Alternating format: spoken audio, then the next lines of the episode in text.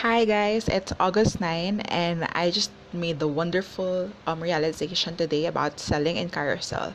What I'm doing right now is I'm also integrating the products that I have in Carousell into Instagram.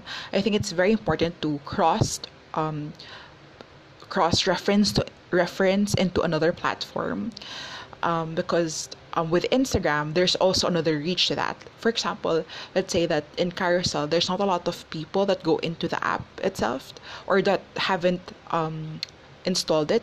So that will be such a limiting factor for me. And you know, as much as you know, it has its algorithms and it does show to people exactly the um, items that I do have, there's still a limit there. So I'm trying to cross reference it into Instagram, maybe a little bit later into Facebook, but I think you know Instagram has more more of um, a reach there. I'm trying to learn how to do it in a Facebook Facebook marketplace setting, but I want it to be as professional and as business like as possible.